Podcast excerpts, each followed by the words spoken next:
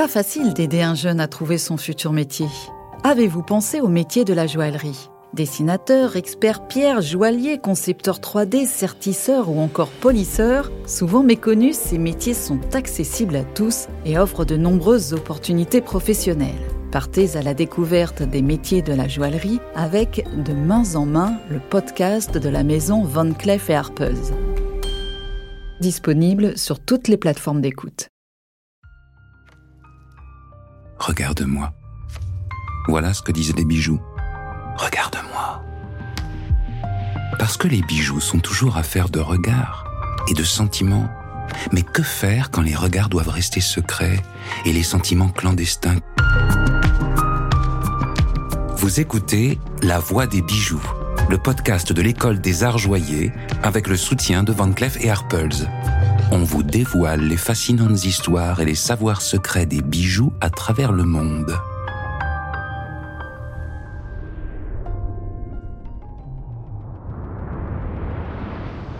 Que faire dans le cas d'une secret affaire? C'est ce que se demande le prince George, héritier du trône d'Angleterre, un jour de 1785. Lui qui est éperdument et scandaleusement amoureux d'une belle et jeune veuve, Maria Anne Fitzherbert. Un futur roi ne devrait pas faire ça. Mais le cœur a ses raisons que la raison d'État ignore. Alors le futur George IV d'Angleterre imagine un bijou, plein de passion et de mystère, un bijou qui va lancer une mode ravageuse à travers toute la planète, et qui est récemment réapparu dans la série la plus riche en bijoux d'exception, la chronique de Bridgerton. Très cher lecteur, tous les coups sont permis, à l'amour comme à la guerre. Miss Daphne Bridgerton. Ce bijou, romantique et intrigant, inventé, dit-on, par un monarque éperdu, a un nom. Le Lover's Eye, l'œil de l'amoureux. C'est pas du tout étonnant de retrouver ce type de bijou dans la chronique de Bridgerton parce que c'est vraiment l'indice euh, narratif par excellence. Léonard Puy, docteur en histoire de l'art et enseignant-chercheur à l'école des arts joyers. On a euh, quelque chose à décrypter, quelque chose à interpréter, qui va pouvoir démontrer une relation. On va chercher l'identité des personnes et de fait, on va pouvoir établir des preuves de relations euh, plus ou moins légales, autorisées ou convenables. Lorsque l'on regarde un bijou, un œil d'amoureux ou un lover's eye, c'est la première question qu'on va se poser.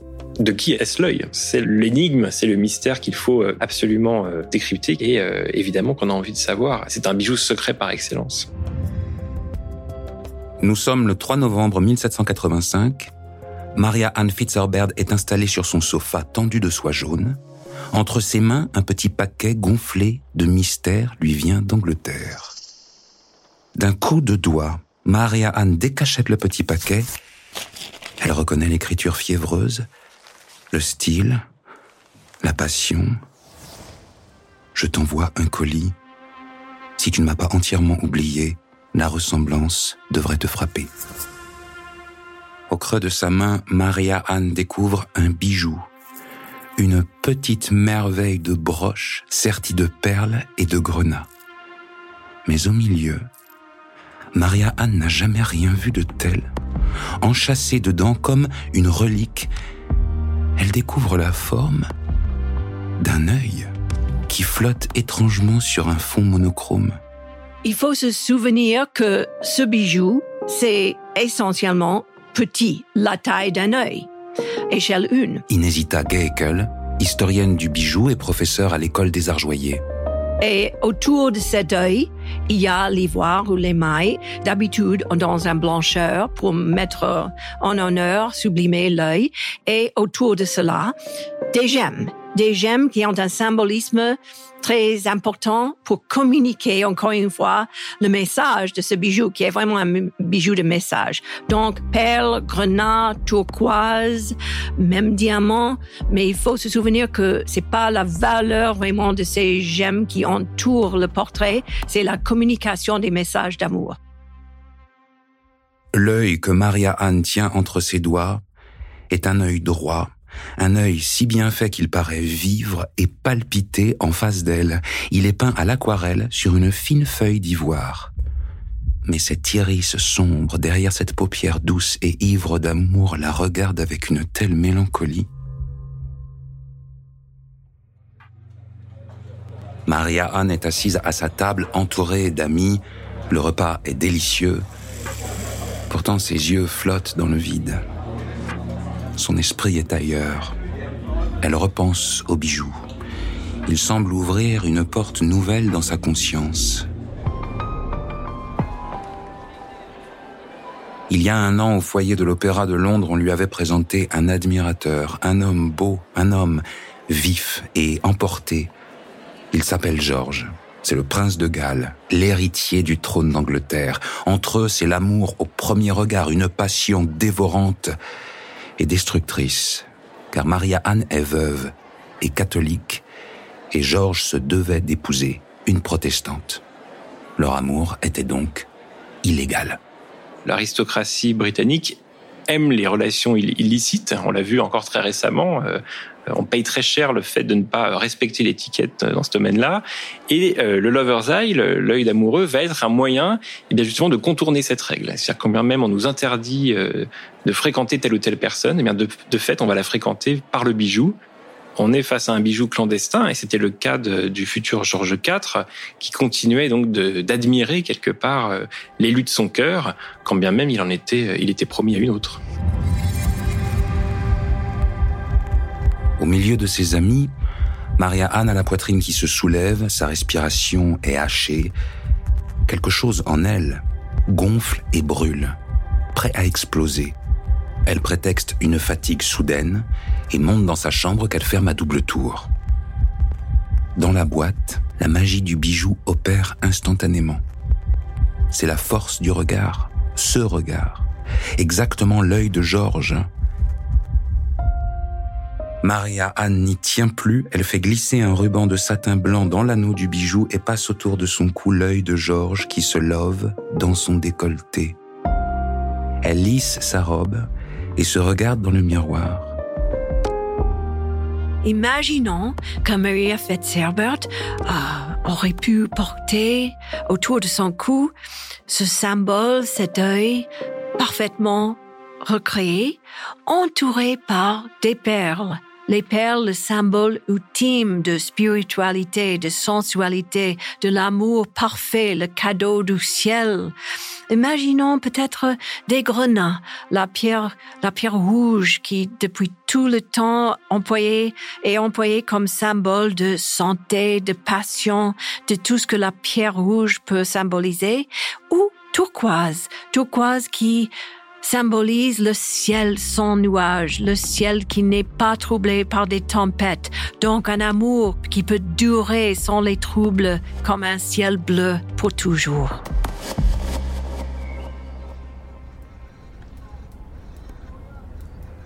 Le lendemain, à la première heure, Maria Anne se tient sur le perron de sa demeure. Elle salue le personnel de la maison et se hisse dans la calèche. Elle quitte définitivement la France. Le pendentif est caché sous sa tenue.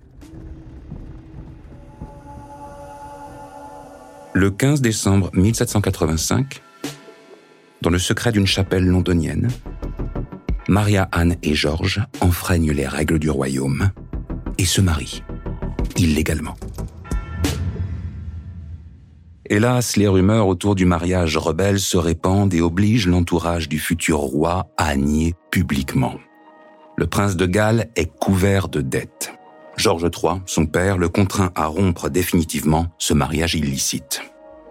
Maria Anne se réfugie à Marble Hill, où, depuis sa fenêtre, elle regarde aller et venir le prince qui s'apprête à se remarier en bonne et due forme avec une princesse protestante mais qui pense toujours à elle. Dans un dernier élan, Maria Anne envoie une lettre d'amour à son prince de cœur.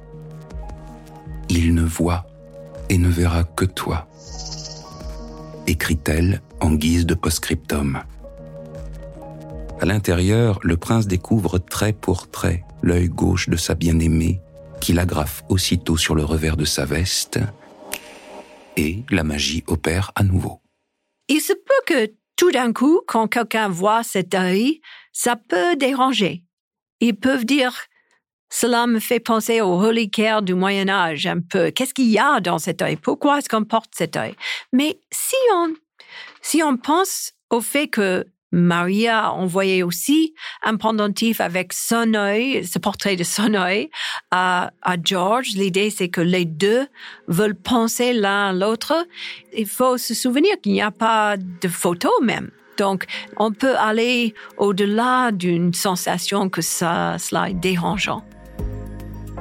Au bout d'un an, le mariage de raison de George avec une autre tourne au fiasco. Et les amants se retrouvent à nouveau pour vivre quelques années enchanteresses ensemble à Brighton.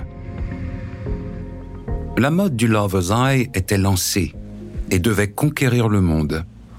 Aujourd'hui, le Lover's Eye est sorti de l'oubli et connaît même une résurrection grâce à son pouvoir de fascination et à la passion d'un couple de collectionneurs américains, les Skyer, des ophtalmologues qui ont relancé la mode. Et le Lover's Eye nous fait de l'œil dans les prestigieuses collections du Metropolitan Museum de New York, ainsi qu'à Boston, Philadelphie et, bien sûr, au Victoria and Albert Museum de Londres. Quant au Lover's Eye de Maria Anne, on raconte que le roi George IV d'Angleterre est enterré avec lui. La Voix des bijoux est un podcast de l'École des Arts Joyers avec le soutien de Van Cleef et Harpers. Avec la participation de Léonard Pouy, docteur en histoire de l'art et enseignant-chercheur à l'École des Arts Joyers, et Inesita Geikel, historienne du bijou et professeure de l'École des Arts Joyers.